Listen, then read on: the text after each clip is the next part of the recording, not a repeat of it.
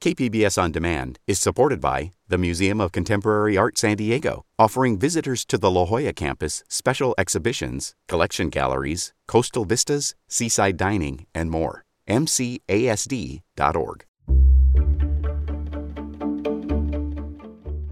Good morning. I'm Annika Colbert. It's Thursday, August 12th. Oceanside's disappearing beaches. More on that next, but first, let's do the headlines.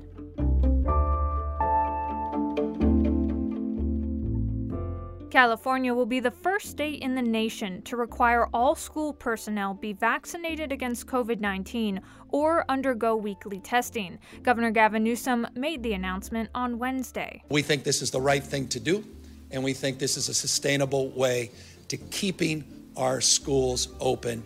Locally, San Diego Unified School District has already mandated COVID 19 vaccines or testing of their teachers.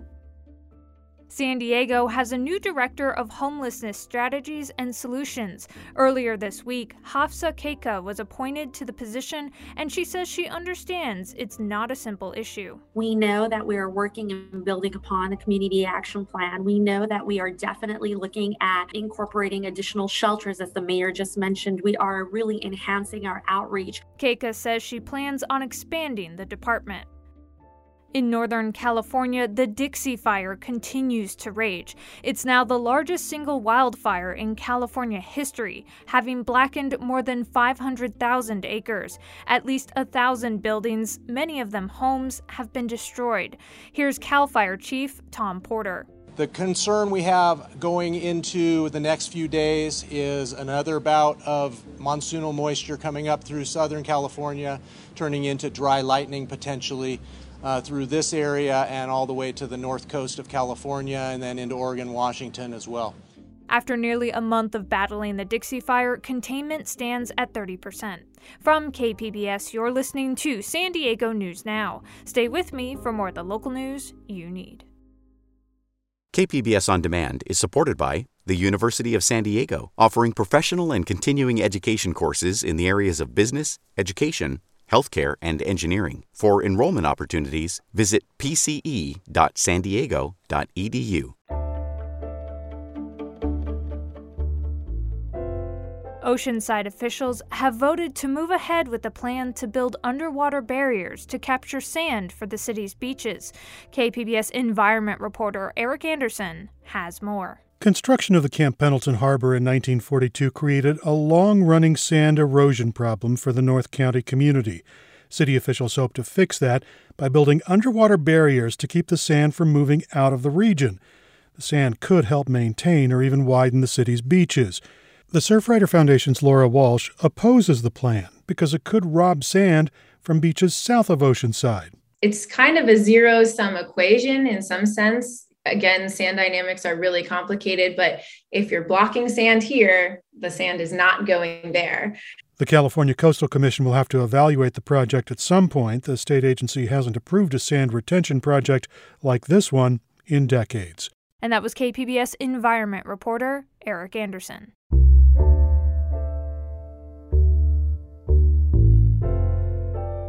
Some Rancho Penasquitos residents are suing the city over a 536 unit senior community housing development. The Junipers project was approved by the city council in June. KPBS's Alexander Nguyen has more. The group behind the suit is called Penasquitos Northeast Action. Its members are concerned about having an adequate fire evacuation route if the Junipers is built. Mike Slavin is with the group. It's a danger waiting to happen. We are one of the few San Diego communities that does not have an approved fire plan because we only have one way in, one way out. Everett Delano is the group's lawyer. He says PQNE has been trying to work with the developers and the city on this issue, but got nowhere, so they felt the lawsuit was the only way the voices could be heard. In essence, what the case is saying is the city approved a project that's going to dump a lot of bad impacts impacts in terms of fire safety, impacts in terms of traffic impacts, and other kinds of impacts onto the community without adequately addressing those. PQNE says it's not against development, it just wants safe development. The city's attorney's office says it will review the complaint and respond in court. And that was KPBS's Alexander Nguyen.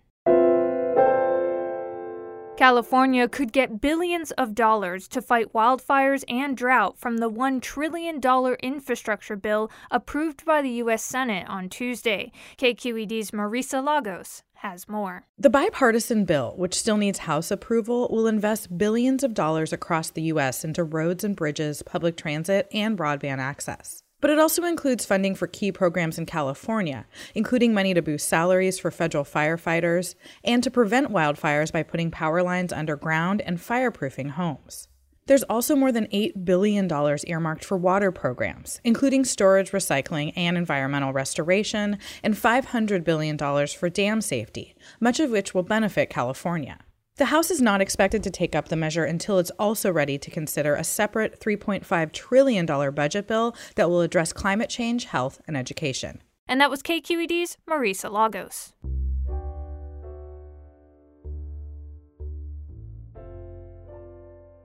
Faced with a national homelessness crisis that worsened during the pandemic, cities across the country are opening up so called tiny home villages for the unhoused. The villages consist of collections of small modular aluminum shelters. Think something like fancy garden sheds that could house one or two people each. Los Angeles has been especially aggressive in opening up tiny home villages. The California Report visited one in LA's San Fernando Valley. Saul Gonzalez has the story story. Behind fences and privacy screens blocking views from the street, the homes are partially painted in soft pastel colors and arranged in neat rows with walking paths between them. It gives the place a kind of summer camp feel. Julio Paz is the program manager here and showed us inside one tiny home.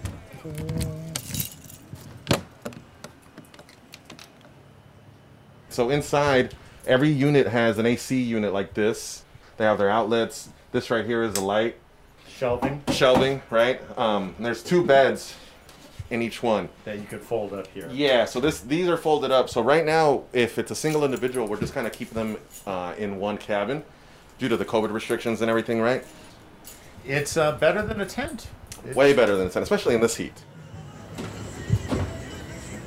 Like other tiny home villages, the 60 residents living here are also provided with shower and laundry facilities, common areas for eating and socializing, a dog run for those with pets, and Wi Fi.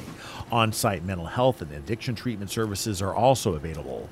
Before moving here, 44 year old Damian Brown was sleeping on the sidewalk a few blocks away, where he had no protection from the elements. I was just on a sleeping bag on the ground. Really, nothing, I, nothing to cover you. No, I had covers. I had one blanket. So how does this compare? Oh, this is like the Ritz, man. They got all your needs taken care of. You really don't, you know, want for anything here. But in exchange, residents like Brown have to follow some rules. There's a 10 p.m. to 6 a.m. curfew, a security guard wants people before they come in, and drugs and alcohol have to be left outside in storage lockers. And you don't feel like, you know, you're under somebody's thumb here. At first, I did. At first, you did. Yeah, at first, because I wasn't used to it, that structure again. So it took me a minute. Along with Los Angeles, tiny home villages have opened in the city of Riverside and in Sonoma County. Oakland is building its first village, and the mayor of Sacramento has announced plans to build villages in his city. Why the sudden interest? Desperation to find fast, if partial, solutions to homelessness, says Rowan Vansleve of the nonprofit Hope of the Valley, which operates the tiny home village we visited. This site here took about 87 days from the day the tractors first rolled in to set the site up to the day they gave us the keys to start welcoming guests. And that's absolutely really warp speed compared to a lot of other housing projects that go up. Some of our bridge housing projects take over two years. These sites can be done in 90 days. But there are criticisms of tiny home villages. Chief among them is the fact that tiny homes aren't really homes at all. They're short term emergency shelters and not permanent housing. The people living in the villages are supposed to transition to long term housing within three to six months. But given rental cost realities in California, some tiny home village residents, like Alexander Blake, say that's probably not possible. I think I'm going to be stuck here for years, is what I really think, because our housing is insane. Uh, the the prices keep going up. With the money I'd make from a disability, it's it's only seven hundred dollars. So there's not much you can get in LA for $700 a month if you even spend all of your money on that. Hope of the Valley's Rowan Vansleve says his nonprofit, in cooperation with the city of Los Angeles, will do everything it can to help tiny home residents find permanent housing. Meanwhile, Hope of the Valley is busily planning more tiny home villages in and around LA. All of our tiny home sites, all seven of them that are guaranteed to open this year, we will have approximately a thousand beds across the San Fernando and Antelope Valley inside tiny home cabins. And Vansleve predicts that tiny home villages that open this year will still be needed and filled with homeless residents for at least another decade. And that was Saul Gonzalez for the California Report. Coming up, the Old Globe returns to live performances with the 1960s rock musical Hair. This is going to sound so crazy, but I feel like this play is needed right now, just like it was needed back in the late 60s. More on that next, just after the break.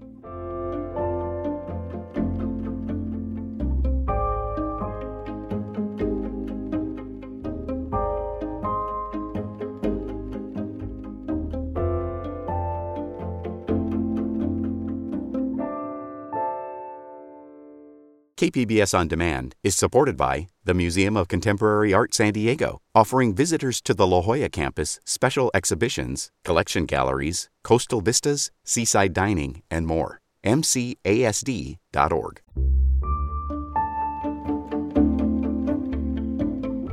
The Old Globe had planned to stage Hair back in 2020, but the pandemic forced the production to be postponed. Now, the 60s rock opera will mark the Globe's return to live performances. KPBS arts reporter Beth Accomando says the play may actually be more relevant now.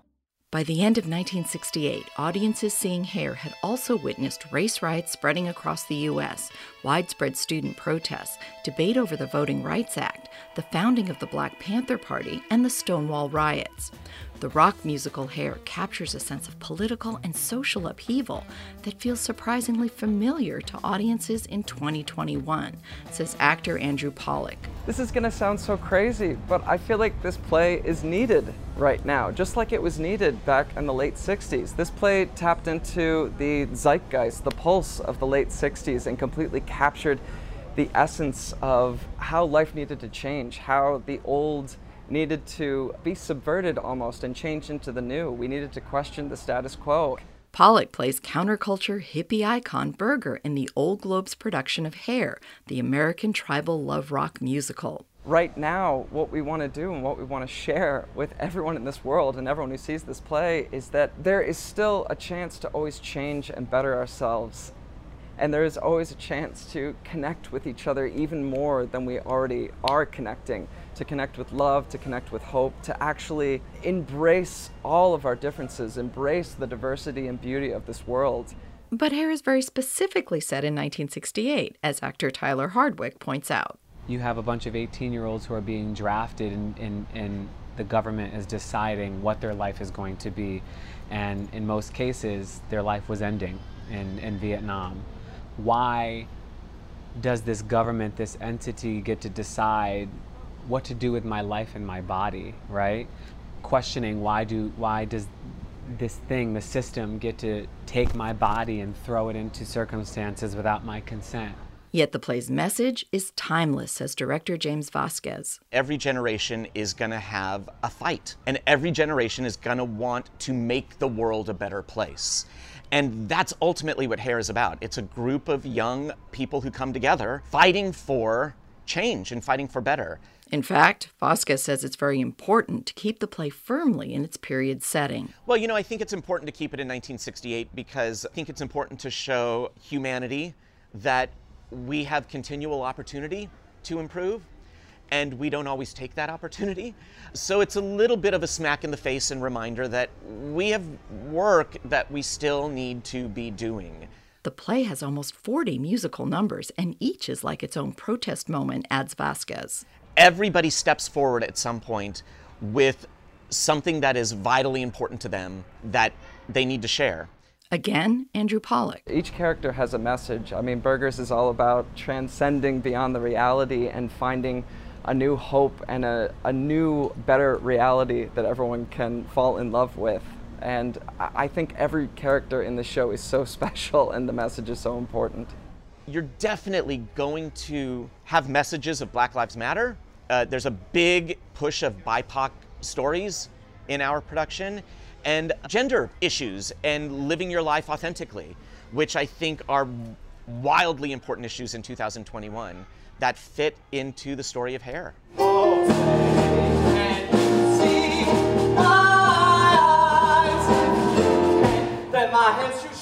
Hair stirred controversy when it opened because there was onstage nudity, a character urinated on the flag, and lyrics addressed racist stereotypes as well as sexual freedom. There are a couple challenging moments in the story, some that even sort of make the fur on the back of our you know uh, stand up a little bit. We've had some conversations about moments in the show that make us uncomfortable that we after discussion find important to still tell and present as part of the story. I will say the urination on the flag is no longer in the script, and I don't think that is something that we would have pushed forward. We found other ways to make comments on what it is to be an American today. But the nudity remains. We found, again, after lots and lots of discussion, that the nudity is maybe one of the most important moments of the show. Claude's journey in the show is so much about the decision of do I live this free, authentic life or do I really give over to the system? He makes his choice, and the collective, uh, in contrast, make a choice to express their freedom and liberation. One unexpected benefit of the play having been postponed is that it is now being performed on the outdoor stage. You put those trees in the background, and it just changes the world for you. So that guided us. I mean, we really set our world in a park, a corner of a park, that our collective takes over. We've graffitied messages of hope and love all over the stage. Messages that remind us of an opportunity for change that we had more than a half century ago and that we now face again. Vasquez hopes the energy of youth that drives the play will inspire audiences to strive yet again for something better. Beth Accomando, KPBS News. Hair runs through September 26th at the Globe's outdoor Lowell Davies Festival Theater.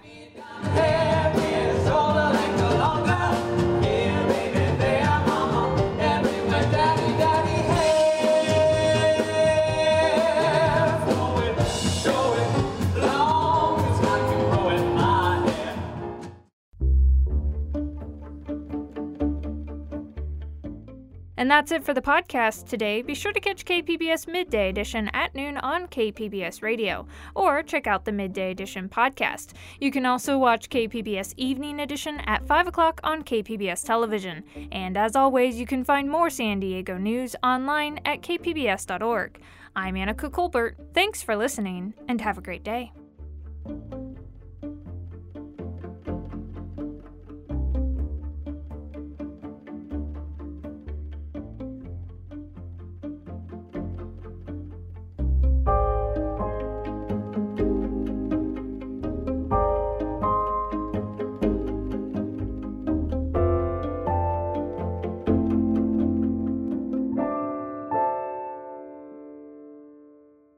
KPBS On Demand is supported by Arizona Raft Adventures, a third generation family owned outfitter providing experiential multi day Colorado River rafting adventures through the Grand Canyon, hiking, exploration, education, and fun. Only a seven hour drive from San Diego. Learn more at azraft.com.